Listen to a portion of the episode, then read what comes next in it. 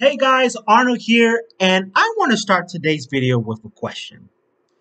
Do you find yourself constantly experiencing negative outcomes as regards a certain goal?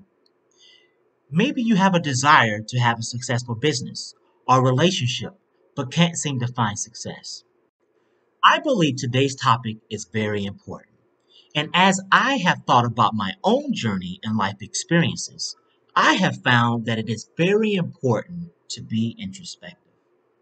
If we are experiencing an outcome that is negative over and over and over again in our life, it can be easy to blame circumstances without looking inward.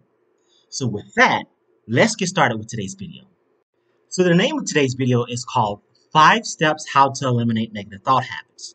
And before we begin, I want to first explain what a thought habit is, as well as why I believe following these steps are important to eliminating negative thought habits. So a thought habit, according to the Macmillan Dictionary, is a usual way of thinking about something. And to be more specific, I'm going to provide my own definition. A thought habit is a series of thoughts that include a belief and reasons for that belief. So, for example, we have thought habits about our financial goals, we have thought habits about our relationship goals. We have thought habits about our career goals, and so on. I believe today's steps to eliminating negative thought habits are important because it will give power back to the individual. If you realize that you have full control over your mind, then you can think the way that you want.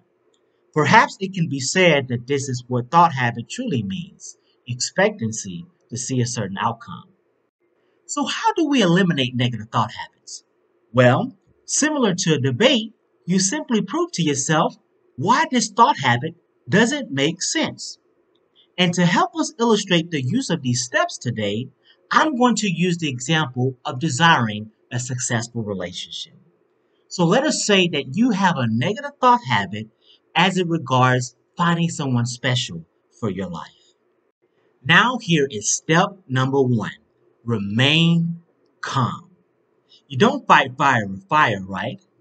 Similarly, you wouldn't want to try to raise your voice higher than someone if you were in an argument.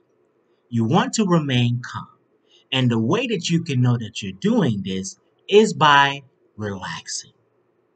If you feel tension in your body, practice relaxing and calming your mind. And you want to do this so that you can induce an environment where there's tranquility between your mind and your goal. Step number two, it is to identify the belief of your negative thought habit. So, in this case, as it regards our goal for a successful relationship, the belief is that we will not find someone special for our life. Step number three, identify the reasons behind your belief of that negative thought habit. Now, the most common reason why people believe that they'll never find someone special for their life is because of negative past experiences. And why this makes while this makes sense socially and culturally, does it make sense logically and rationally to say that every future outcome will be exactly the same? No. The only way a future outcome can become the same for you is if you want them to be the same. And that makes a big difference.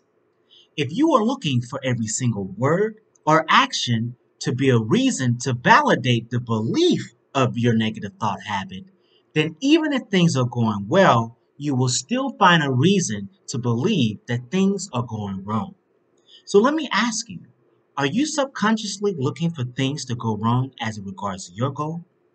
Step number four, ask, how do you view yourself in relation to your negative thought habit?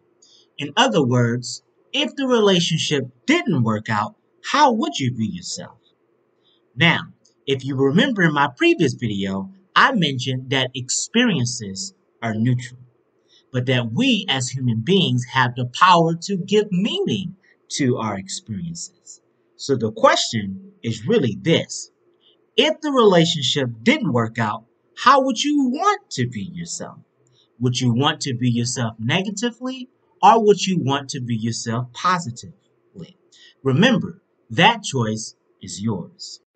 Lastly, after you have calmly identified the belief of your negative thought habit, you understand that you are responsible for your own expectations as well as how you view yourself as it regards life experiences. Now, simply give life the law of increase. Do not be afraid of outcomes, but be yourself and approach every opportunity with a positive mindset. Even if things do not work out, it does not have to be the end. What you seek is still possible if you do not quit. And with that, you guys, I hope you have enjoyed this video. I pray it was a blessing to you. I know it was deep. I had a lot that I thought about. It took me about three days to really get this message together.